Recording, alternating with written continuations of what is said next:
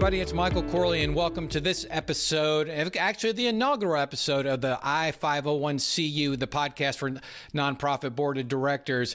My guest today is Susie Bowie, the executive director for the Manatee Community Foundation. Susie's been in the philanthropic space for about 16 years and brings a wealth, a wealth of information working with, with boards and executive directors. So I hope you enjoy this podcast as much as I enjoyed interviewing Susie. Hey everybody, Reed Corley here to let you know we will be releasing a new podcast every week. If you want to be the best board member you can be, visit our website, thecorleycompany.com, to sign up for our email list to be the first to know when a podcast drops. Well, Susie Bowie, it is wonderful to have you on the I 501(c) You, the podcast for a board of directors. How are you doing today?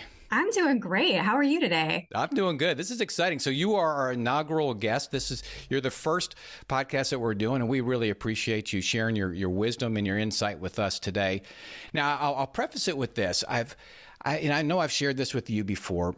Um, I firmly believe that everybody ought to serve on a nonprofit board of directors. Certainly, every business leader ought to. And there are a number of reasons for that from a leadership development perspective. But what's fascinating is there's no school to go to when people decide to serve. So I'm curious, as we're talking about leadership development, we're talking about board service, what makes a good board member? What are your observations? What have you seen? Who makes a good board member? Boy, that's a great question. And thanks so much for having me on as your first guest. It's exciting for me, but also it's something I love to learn about and talk about. I, I, love being around boards. And I think the first thing, Michael, is really a true interest in learning. That makes a great board member because people come on boards with all kinds of skills and experiences and things that they're bringing with them that can make the organization stronger. But if they first have the quality of truly wanting to learn and understand the mission of the organization, understand the culture of the organization, understand the programs that that organization administers and how they work, I think that's an incredible quality and trait of a board member because let's face it, there's a lot to learn about every organization and why it's even in our community, but how it serves the community. So, starting with that, but also really a sense of openness, a sense of openness to dialogue with other board members and the expertise they bring with them, a sense of openness to change. You know, what what is it that that board member can best contribute when they're serving on the board, and the change that they want to personally drive while they're at the organization. So that openness and learning, I think, are two really good traits of of board members. Well, I, and I appreciate that. And, and, so you've in your roles, and, and we've we talked about your bio in introduction. You've seen hundreds and hundreds of boards, and those that make boards effective. Are there traits or qualities that make an individual not a good board member? that's that's a good one. Yeah, I mean, probably what I see the most often is someone that does not have the ability to debate in a healthy way, right? Like we we should all be parts of boards because we're bringing our perspectives to the table, but we need to be prepared to debate those without being offensive or being offended, right? If someone challenges the point of view that we bring to the board. And so I think part of a healthy board is having people who can come to that table and say, you know what? I have a little different way of looking at this, and I just want to challenge the board or even the CEO with looking at looking at it in this way. But you know, if it's not eventually accepted by the whole board, it's time to move on. And every once in a while, I know you've seen this, Michael. You find people that come to the board and they just can't get over their own perspective, right? It's not something that's accepted by everyone. The board is going in a different direction. At that point, someone's got to be able to say, you know what, I'm not going to die on this hill. I'm going to keep going. So I think that ability ability to and and not to be afraid to bring a debate to the board right? We we have boards intentionally because we need to have the very different perspectives around the table and we want to find people that are not afraid to go against the grain. But at the end of the day they have to be able to go with the final board decision whatever that may be. You know, in this day and age where, you know, having d- discussion can be challenging, which is unfortunate, but you bring up a really good point. We, we want to have a diverse board of directors, diversity in thought, and maybe any number of other aspects as well. And some of that is just, you know, background, uh, and then coming together to have those engaging discussions. Has that become more challenging over the years, do you think? Or or is it a function of you know the composition of the board? That's a great question. I think it's definitely become more challenging just because of the politicized nature that we live in now. People are so eager to jump on another person if we don't share the same perspectives. But one of the great things about a nonprofit boardroom is it is a safe space where different ideas and different perspectives can be shared. And they're supposed to be shared for the overall health of the organization. So when you mentioned that you think that every, you know, business person, every leader should be serving on a board. I agree with you because it's a great training ground for debate. It's a great place where we're coming together aligned and believing in a single mission. And when we're having that debate for the greater good, it enhances our skills to come together and have different different perspectives. And I'm, I'm so glad you mentioned the word diversity because, you know, diversity and inclusion has become um, very much a buzzword. It's very important. I think we're realizing it's more important now than ever. But that diversity in thought is something that we often overlook. And we need that in order for a board to move the organization forward. Well, and and I just know from personal experience, I was on a board years ago, and one of the the most frustrating board members to me, but probably the one I learned from the most, was somebody in a completely different background.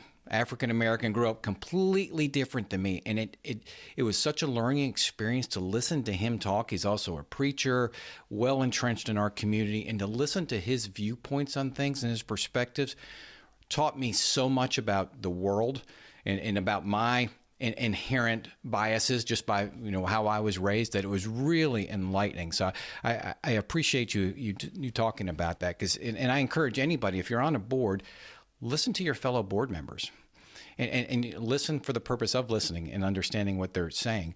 That's the beauty of being on a nonprofit board. You're surrounded by people, hopefully, that aren't like you and it's a tremendous learning opportunity. Absolutely. And and that difference in lived experiences I think helps the board make better decisions on behalf of the organization. And when it comes to listening, I, I guess I should have listed that under the the good traits, listening to learn, because so much of it, yes, is about what you can bring to the table, but how you frame the debates or questions you have, it's in a spirit of learning, not in a spirit of challenging. Like how do I learn and how can we make it better? Yeah. And that's that's felt by everyone in the boardroom, right? Right? It's felt by the other board members there. The way that questions are posed, are they posed respectfully? Are they posed for the greater good? Or, or is it an ego type question, right? Which sometimes we hear in the boardroom as well. So I think the other part of being a good board member is how do we challenge those other people in the boardroom to be a little bit more respectful sometimes if they have those questions. Yeah, very, very fair. And you touched on this uh, a minute ago. It's it's you join a board for the greater good, and that greater good is the mission of the organization. So every every input, every comment ought to be to further the mission. You, may have a different perspective on how to do it, but that's where the collaborative discussion comes in. And it's you don't fall on your sword. You don't you know, take your ball and go home. It, it's a growing opportunity. But at the end of the day, everybody wants what's better for that organization.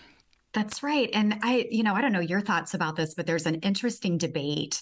Um, it's it's not necessarily new, but it's gotten stronger lately. Is is a board member's job to defend to the end like the mission of the organization or is it to support the community? And most of the time those two things go together right? The mission of the organization builds a better community. But sometimes board members have to ask the question is what we're doing right now for the best of the community? Is there another organization that's doing it a little bit better? Could we partner in another way?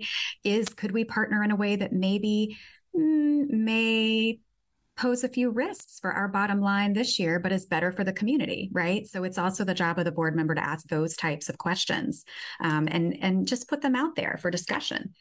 And now you're starting to stir the pot a little bit. Yeah, you're yeah, exactly. Right. exactly. Be, you start stirring the pot. Uh, those are challenging questions and spot on questions that boards need to grapple with and, and digest and have that that conversation determine what is the avenue that they need to take. In, in, the mission, you know, my perspective is, is the mission is greater than the organization, typically greater than the organization. So you really, you've got an obligation, a responsibility, an opportunity to look even bigger than the organization you're serving. Absolutely. Um, So, Susie, so you know, we talked about everybody should serve on a nonprofit board of directors, and I get this question a lot from younger people. Uh, so, how do I go about getting on a nonprofit board? What, what, what, do I do? So, what do you think? So, when people ask you that question, how do you advise younger folks, or really anybody who wants to get involved in the nonprofit sector? Great, great question. So the first thing we ask them is, what is it that you care about? Because serving on a board for a mission that is, you know, okay for you, that's really not going to stimulate you. It's it's time that you're taking away from work, time that you're taking away from family or other obligations. So it has to be something that you're deeply passionate about. So we love to encourage people to explore: is it animal welfare? Is it some sort of injustice? Is it youth? Is it sports? Is it veterans? What is it that you deeply, deeply care about. And then we love to help people find the right match for an organization out there that, that might help to express their values. The second thing we love to recommend is find a different way to get involved. Can you join a committee? Um, and whatever that committee is, you'll get a feeling for what the culture of the organization looks like. You'll get a feeling for whether or not you feel appreciated for your contributions and you'll get a feeling for whether or not your your work is valued and you're given meaningful work to do. I think it's really important because once you make that commitment to join a board, you're kind of all in, right? And if you've made a mistake or if you discover that the dynamics at that organization may not be healthy or right for you, you, you got to figure out how to backpedal. And some people as you know, really prefer to be involved in smaller grassroots organizations. That's a very different flavor where there's a working board. And some people really prefer to be involved in larger organizations where there's a true governing body um, that, that thinks about more strategic questions on a regular basis, more generative questions, because they've kind of, they've grown up a little bit as an organization. So trying to figure out which one of those is right for you is a really good thing to do before you get too far into it. So we have a series of questions that will send people that help them better understand what they should be asking themselves and what to look for. I think the other piece of that, especially if you're talking about a younger person wanting to get involved on a board, is will their voice be heard? There's nothing worse, right? Whether it's a board that says, hey, I'm looking for some cultural and ethnic diversity, or I'm looking for a young person. And then you find yourself on that board and they don't really want your opinion about things. They don't really want to change things. So it's it's really helpful to understand what is the organization's willingness to accept the changes you'd like to see as that person.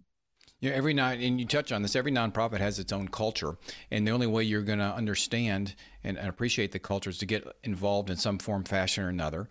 You don't have to go directly to a board, being on a board of directors, but there's opportunities to interact with people, and, and highly encourage anybody interested in nonprofit and any nonprofit board, and even if you have experience, to make sure you know what you're getting into. Because, like you said, Susie, to have to backpedal, there's no, you know, there's nothing worse, and really more harmful to an organization than a board member dropping out after X period of time and not fulfilling the the obligation that they they took on. That's right. That's right. It's, you know, it's time that the organization has to then go back and find a better fit. You know, it's it's disruptive to the organization, but also you don't want to do that as a potential board candidate either. You want to find the, the right fit for you. And so I think asking a series of questions is a really good thing. Um, I am on the board of a professional association right now, and we were talking to a new potential board member. And she said, You know, would you mind if I just came to observe a board meeting? And so sometimes that works. Sometimes it's a, you know, confidential discussion that you don't want someone to be in, but that's always a, a good thing to consider because that way the person can get an understanding of how the board meetings flow is there a space where they can make a valuable contribution or not? Yeah, and that's really good advice. So let me ask you this question because I get asked this a lot as well, and uh, some, I'm getting free consulting advice from you right now. Uh, what are your thoughts on board members contributing to the organization or being required to financially contribute? How do you respond to that? That comes up all the time as you know and the most common question is well doesn't it count if you know if i give my time? And my answer is no it doesn't count. It does count that you give your time love that you give your time but it's really important to understand that your biggest one of your biggest roles as a board member is to make sure that organization has money coming in the door. And how can you expect the organization to raise money if its own board isn't giving money? But the caveat to that is that if you want a diverse board and you want to encourage all types of people to consider board membership that can offer really meaningful lived experiences on your board, you may not want to set an amount that board members have to contribute. You know, the old thing was give, get, or get off, right? But not everybody has the connections, not everybody has the money. So, one of the things that we do is ask every single board member to make a gift to our operating every year and an amount that's meaningful to them. We don't judge the amount, we don't share the amount, certainly with other board members, but they need to make that gift and they should make it without being asked. The one time they should be reminded is at the beginning of the board year when we're going over the roles and responsibilities. And then they should make the gift, you know, whenever they can throughout the board year. If it's $50,000, my gosh, we would love that. If it's $50 and that is a leadership gift for them, we would love that too. So I do think that the participation in giving matters. And I don't think it counts if you're giving your time as a replacement for giving money. What do you think? Exact, exact the same thing. Uh, and I also know it's important because if you're with a nonprofit that's seeking grants, often when the grant application question is, does your board fully fully support the organization? You have 100% contribution from the board. And typically, the amounts aren't asked. It's just whether the answer is yes or no. And so you'd hate to lose that on a grant just because somebody didn't didn't contribute. So yeah, I'm a, I'm a big believer. And you said this earlier, you're all in, right? When you join the board, you really are, are all into that organization. And of course, along what comes along with that is some of the financial contribution as well. Absolutely, and and one of the things that we try to encourage uh, governance committees to do when they're talking to candidates is to make sure the the potential board members know that at the time they're being recruited.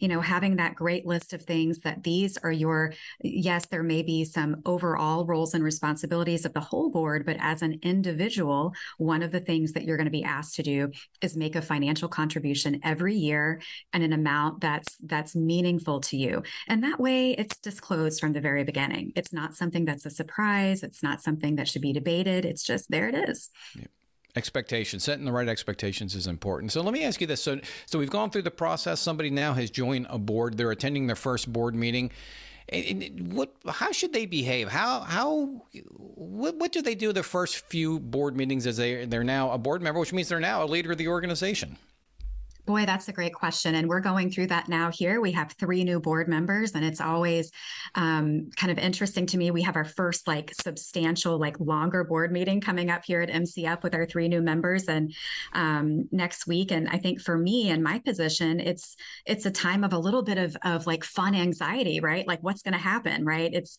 how how is this going to change the dynamics of the board with these three new people? So I think what we most often see is people who sit back and and listen, observe, you know, what's going on? What are the dynamics here? Um, what are some of the questions brought up? But I also believe in bringing people on that right from the beginning are not afraid to ask the questions because sometimes the questions they ask as a newbie are questions other people have had, but they've been afraid to ask. And so I love that happening. Um, it's also a good idea if possible you know before that board meeting to reach out to the new board members after they've gotten the packet and just say look just want to make sure you feel comfortable asking any questions about this in the board meeting. If you don't feel comfortable for some reason and there's something that doesn't make sense to you feel free to ask before the board meeting so we can clarify it. But again having the opportunity for new board members to interact and really get out there with questions at the beginning can benefit the whole board I think it's important for people to know that once you're on the board, you, have as much right as anybody else to participate, and in, and in fact, it's it's highly encouraged because those first few meetings, you're more objective than you'll ever be more, more right. ignorant, but more objective than you'll ever be as you continue yeah. to attend the meetings and get into the quote unquote the system and the methodology. Absolutely. Even asking like, why do we do it this way? Just help me understand. And so of course you're hopefully going to have board members that ask things again in that spirit of learning,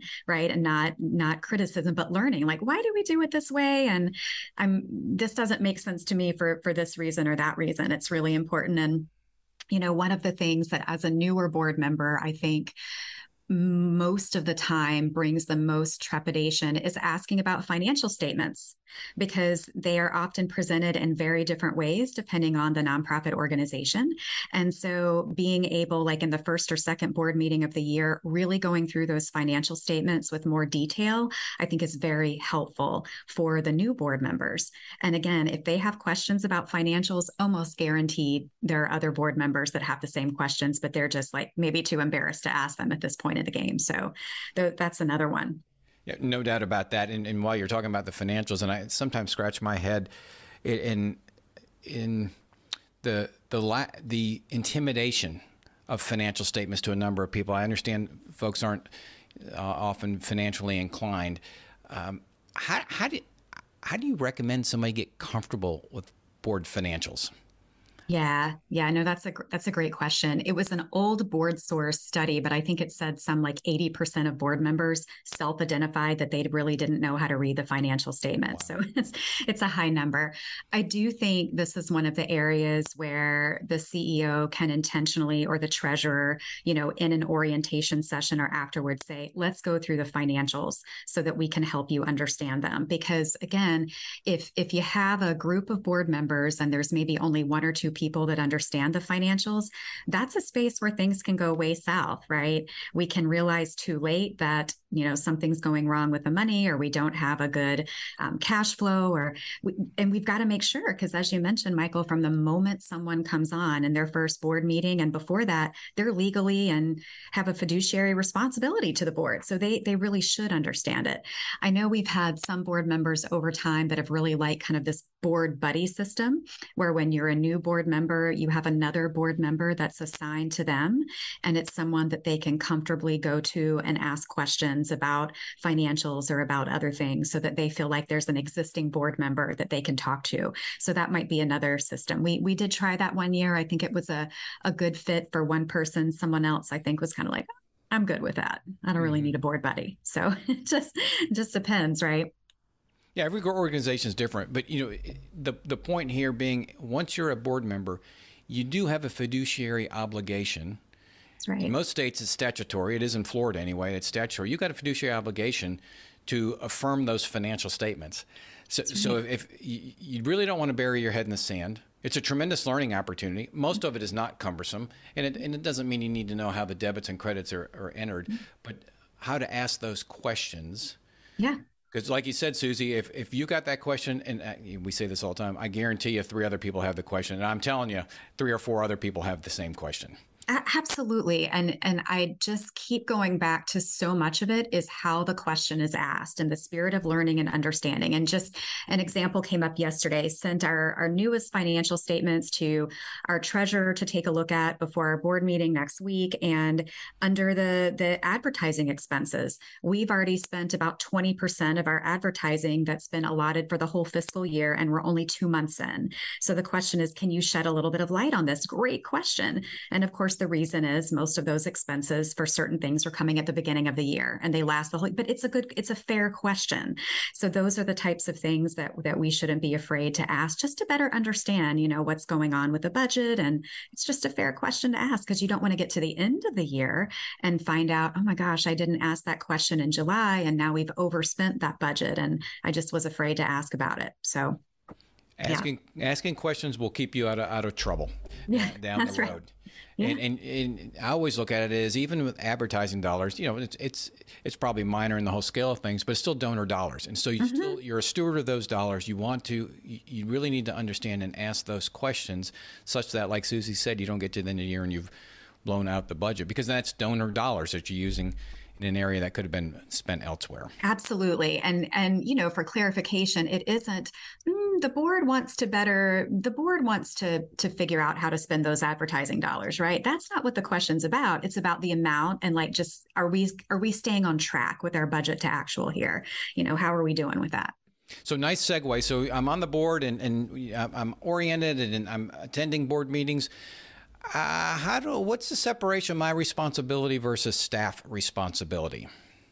Great question, and it's one that um, that is interesting for me, right? In the role that I have now versus like when I'm working with other boards. so you got to be you got to be thoughtful about it. I think that one of the most important relationships is the relationship between you know the CEO and the board chair. It's that partnership. The board chair is the one that's responsible for making sure that the board is staying on the board level, which the board level is strategy, planning, you know, making sure that we're doing all the things right at that highest level, keeping in mind their legal and fiduciary duties.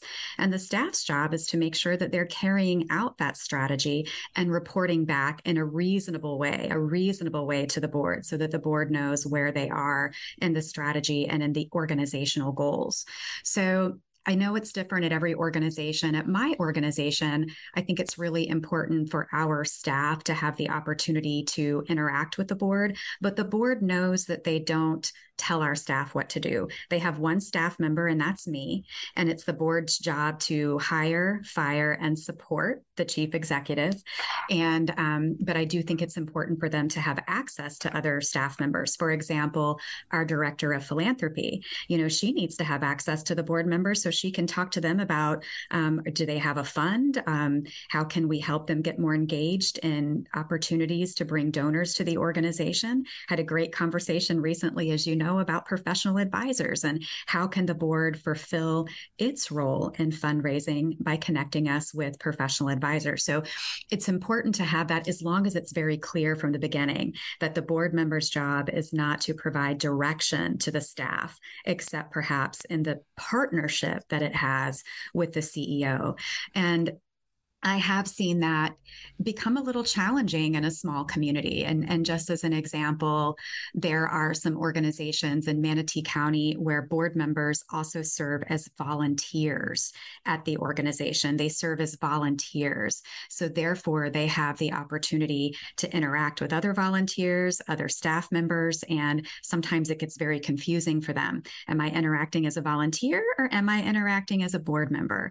And what kind of feedback? Feedback am I accepting and what types of feedback about the CEO am I hearing from staff members and is that appropriate? Where do I draw the line? So once that kind of happens in one organization and you have that board member that serves in other organizations, it, it that can become challenging. And so I think it is really important for board members to be crystal clear about their role versus staff.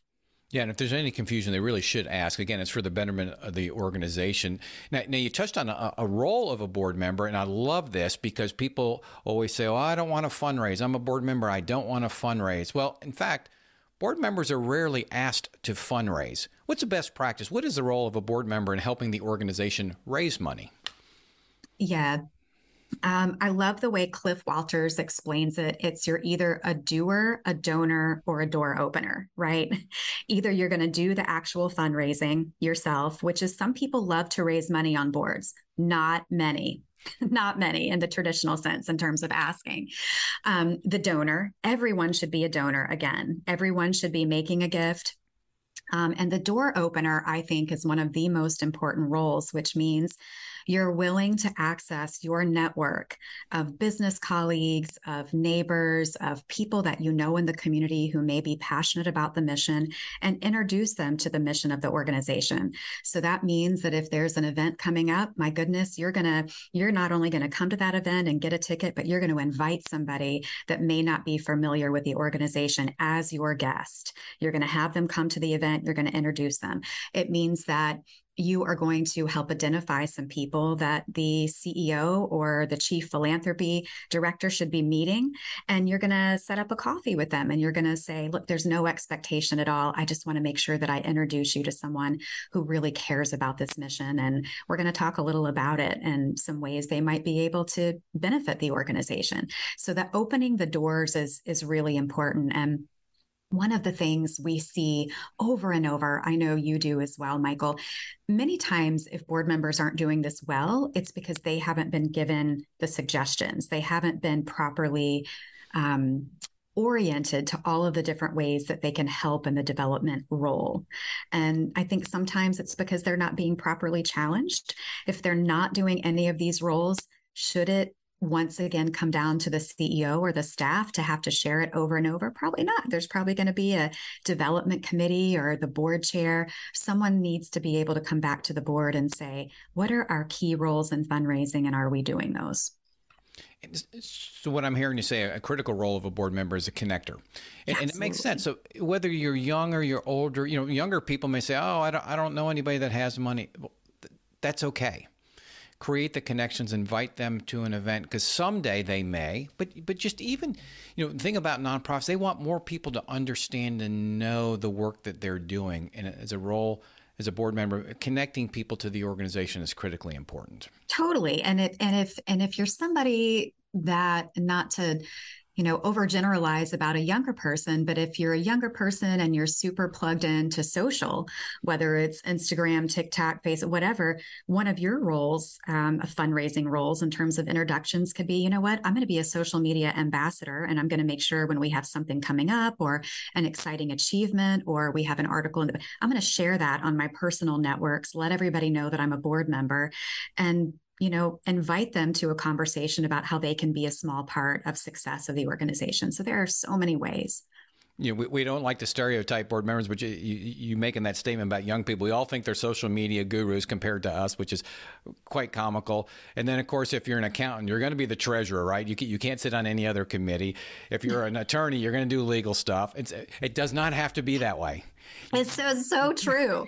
so true. You know, I was just thinking about that um, because looking looking at some of the board members we are considering for our next term and thinking about the expectations that we have for them. And I think that's probably one of the most common ones, right? That everybody needs really strong finance people on their board. So I'm going to get a CPA. And then you you talk to that person and find out they'd love to join the board, but that's what they do all day long. They don't want to be the finance person on your board. So that's why it does make a lot of sense to, to talk to the board member at the beginning. What do you hope to contribute? And what are some things that you don't want to be doing on the board so you don't make that mistake. Yeah, absolutely. And don't think you have to be forced into it, all you accountants out there. Although I have, as board chair in the past, I have taken advantage of that. Oftentimes that's, that's an easy, an easy ask. And it's tough for them to say no, uh, given their role. So, so what, as you, people are on the board, there are some misunderstandings about what it means to be a board member. What are some of the most misunderstood aspects of being on a nonprofit board? I'd say the first the first one is that it's your job to come with all of the answers. And that is not the job of a board member. It is your job to come with your perspectives, your skills, your experiences, whether they're lived experiences or things that you read a lot about, and to help move the organization forward with that knowledge and information. It's not to come with an answer. And that's that's really tough because you're in a volunteer leadership position. Um, it's it's difficult sometimes when you are in a room filled with other people that are leading their own organizations and where's my place? You know i mean you want to make sure that you're coming to the meeting delivering some sort of value. And so sometimes the assumption is you're just going to come in with the answer. But going back to to how you frame things you know in my experience in the business world i noticed this this and this. Tell me how that might apply here. That that's a better way to to present than saying well this is the way this is just the way it is right? So thinking about um, and with Harwood training, right? The Harwood Institute training, we always talk about not arriving with the answers. And that's a really hard thing to do. But I think that's a common misunderstanding. The other piece is that going back to that relationship with the CEO, yes, it is the board's role to hire and fire the CEO, but it's also the board's role to support the CEO. So I think like coming in with that, we're the boss of is very different than we're the partner with the CEO and how we run the organization. And I don't see that, I don't see that that issue comes up too often. I think most of the time board members really respect the chief executive executive of the organization. Um, but but sometimes that can creep up. We you know we we live in a world that tends to undervalue the experience and the expertise of nonprofit staff just because they're underpaid. And so we need to understand especially if we're coming from the business world as a nonprofit board leader that there is tremendous skill, experience, expertise that nonprofit staff bring to those roles. And we really need to respect that. If we don't think the CEO has the right skills and expertise to lead the organization, we need to initiate um, a performance appraisal right away. We need to take care of those issues. And if those issues still exist, we need to find a new CEO. But otherwise, we need to find a great way to partner with that CEO. Partnership, it's all about the partnership. Um, so I think that that's really important. One of the other, I think, misunderstood parts of, of being a board member is that I'm just here to be a board member, not that one day I should consider becoming, you know, the board chair right? And, and so not everybody is built to be a board chair. Not everybody wants to be a board chair. Not everybody has the time. But i do think that eventually if you're sitting there on that board you should be asking yourself is this a role that i could take on? That's a very hard role to fill in some cases. And so sitting there thinking that not me it could be you. You don't have to be an extrovert to have that role. You don't have to be someone um, that has been a board chair in the past. So I think that's kind of a misunderstood piece of being a board member that not for me. You, you could be that person, right? The right person at the right time to lead for that. Oh, I love that last piece of advice, and, and I hope people do uh, uh take that to heart. And I want to go back to one other thing that you, were talking about, and it's respecting the skill set of nonprofit leaders. And I'll tell a, story on myself. So I was in the for-profit sector forever, and didn't have I served on a nonprofit board, and of course, you, you you contribute and donate, but I wouldn't say I would have I had the highest level of professional respect for the skill sets, which I'm embarrassed to say now having worked in the sector for the last 10, 12 years, I unabashed say it is much harder to run a nonprofit organization than a for profit. And people go, when I say that, I go, well, why is that? Well, for profit, I can pick my customers, my clients. Nonprofit, you can't. For profit, I can go out and raise money, you know, through an equity or, or however, you know, uh, taking on debt, which is you can in nonprofit, but typically not the case. You've got volunteers, you've got donors. So it is the breadth of skill for an effective nonprofit leader, certainly in my mind, um, supersedes that in the for-profit sector. Yeah, it's it's really tough. I mean, over time, I've heard a lot of people say, and, and I'm grateful for their sentiment, but a lot of people say, you know, worked really hard in the corporate world. I think I want to go work for a nonprofit and just give back quote just give back and i i love the idea of just giving back but you find that people that end up getting into those roles are like whoa I had no idea how complicated this is. And part of it is just the sheer dynamics of dealing with people and the dynamics of people, the dynamics of building consensus. You're not in a position very often where you can just make a unilateral decision.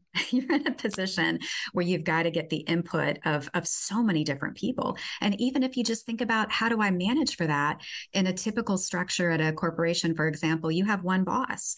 If you're a CEO, you have 15 bosses. If your board has 15 people, and they may all have slightly different visions for how they see you doing your work. They should all be aligned in the strategy. They should all be aligned in where the organization is moving for its direction direction, but they might have some different ways they think you should be getting there. So it is a it's a fine dance. And then when you add to that complexity, oh, well some of those people are donors some of those people are giving us money i better not better not upset them in any way so it's it really is it requires a lot of skill the the environment now that is changing so rapidly I was part of a, a process earlier this week for another organization making some funding determinations. And one of the things we discussed is that some of the organizations were unfairly penalized because their clients had left that organization and gone to a different organization for help. And um, based on the system, they were dinged for that, that the person went back into homelessness or something like that. So those are the types of things that organizations have to grapple with systems that that are invented by federal government to evaluate where you are. Um, every funder, and I will just say this we are a funder, but sometimes funders make life very challenging for nonprofits without meaning to, but we do it. And the board members may not always understand um, how much CEOs and how much the staff have to deal with those types of things to bring money in. Just because it's it's not that complicated elsewhere. I don't mean it's it, I don't mean um, it's not complicated to generate revenue for businesses and small businesses, but you don't have all of these complicating factors that contribute to it. So and, and, and I think that's, you know, you don't know what you don't know, and you don't always need to know what you don't know, which which really is another statement to advocate for board members staying on that strategy level, trusting the staff. The goals are not being met. If something's not being done, then it's time to consider different types of actions. But otherwise, we got to trust the staff. Yeah. Another reason I think working, uh, being a member of, of, a nonprofit board is one of the best, if not the best, leadership training and development experiences around for the reasons you just said. You're forced to stay at the strategic level, or you should. You should stay at the strategic level. There are aspects about the business you'll never know, you, but you want to be curious and learn as much as you can. Mm-hmm. You, you want to question things, but you're not going to roll up your sleeves and go in and make any of those systemic changes because that's not your job. That that is staff job, and your role is to support that CEO, executive director, which that's is great. important. Great, and I will say just from from our point of view here, when board members do care enough to ask those questions and they're paying attention, you you love it you love it because it means that they are deeply committed to the mission. They take their job seriously. They want to make sure that the organization succeeds, not for the sake of the organization, but for the sake of the people that it's serving. You know, that's that's what it's really about. The people or the animals or the special places that you're serving. That's what it's about.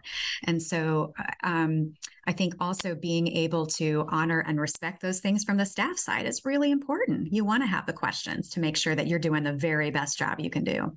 Yeah, well, well, uh, you you have summed it up, and you have shared a wealth of wisdom. Susie, is there anything we haven't touched on that you'd like to share with the group about being a, a board member of a nonprofit organization? You know, we've touched on a lot of things. I think I think what I would love to to leave us with is that organizations in this community and around the country are responsible for so many important things. They also employ a lot of people, they generate a lot of revenue.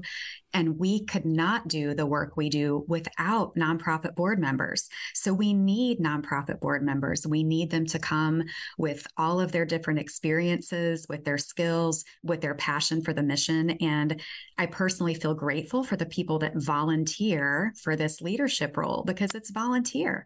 And uh, we we need great board members. So thank you for giving me the space to talk about this and and just love this work. Susie, thank you so much. Susie Bowie, ladies and gentlemen, Executive Director of Manatee Community Foundation. She is truly transforming our community here in Manatee County. And thank you for sharing your, your wisdom. This has been wonderful, and I look forward to seeing you around town. Thank you, Michael. Thanks so much. Thanks, Susie. Bye now.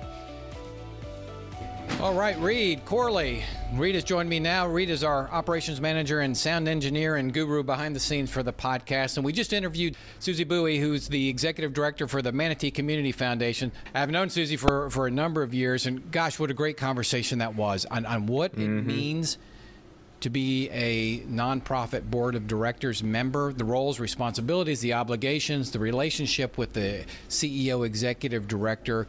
Uh, just her experience is phenomenal, and, and, and what what a what a, a, wealth of knowledge she gave us. So, Rita, you're you're a younger mm-hmm. person, and, and, you hear this, you hear about nonprofit boards. What are just some of your key takeaways that maybe um, you know other folks listening might like to hear?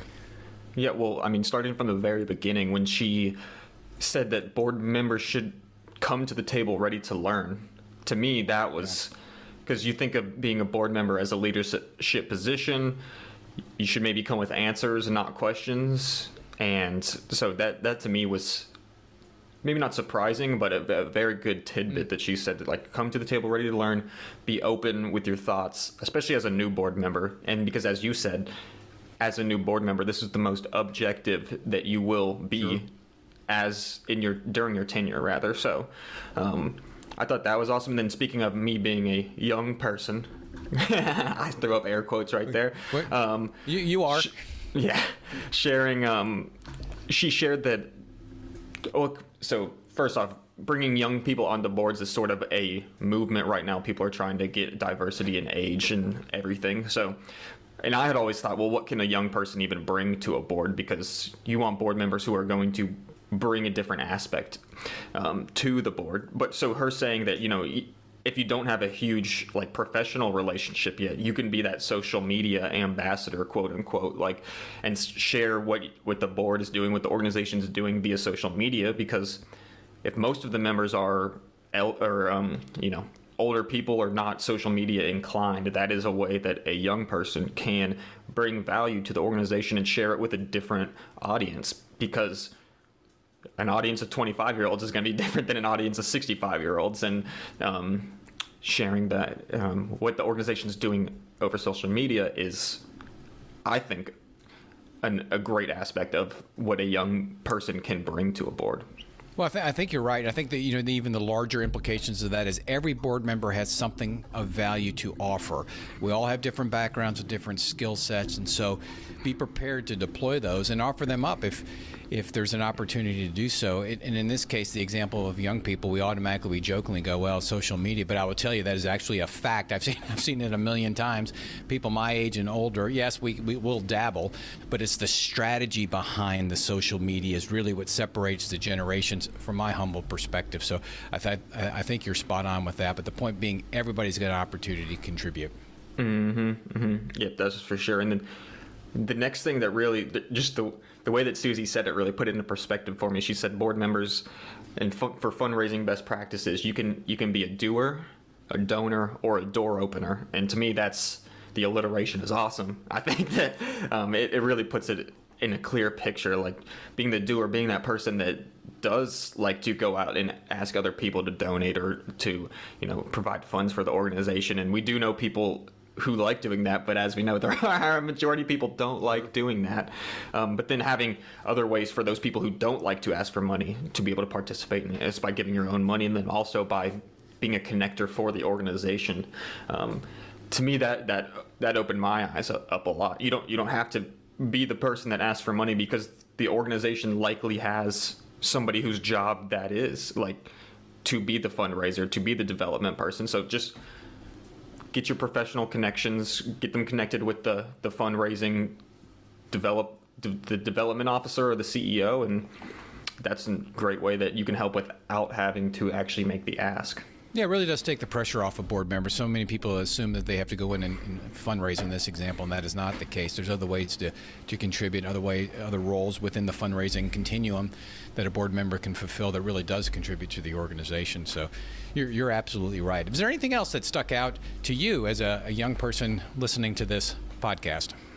Yeah, probably the the last biggest thing that stuck out to me was when you had mentioned that we tend to undervalue nonprofit staff and maybe their skill or experience levels. And just working with you for the past nine months, basically full time, that's something that has come into clear vision is that yeah, people don't go into nonprofits because they don't have something else they can do. They go into nonprofits because they're passionate about the mission, they love what they do every single day, and they're usually pretty good at it, pretty experienced. Um, so to me, that was just it, it might not it, it, may be black and white to other people, but you do think of um, for profits as being the super experienced people. Um, but in reality, the nonprofit staff is probably just as, if not more experienced in their own fields. You're certainly right. It is more challenging, I believe, as you heard in the podcast, to run a nonprofit. I've never run one. I've run a for-profit. I've worked a lot with nonprofits, and I see the the inherent challenges. And uh, hats off to to those leaders of those organizations, and especially to Susie. She is truly one of the the stars in our community. She's a phenomenal leader. She's a, quite a visionary, and she is she's transforming our community in Manatee County through the Manatee Community Foundation and uh, Susie, we, we appreciate you. We appreciate what you're doing, and we appreciate you being a guest on our podcast. And so we look forward to talking to you all or listening to you all next week when we'll have our next guest as we continue the 501 I 501(c) You, the podcast for nonprofit board members. Thank you, everybody, and have a good day.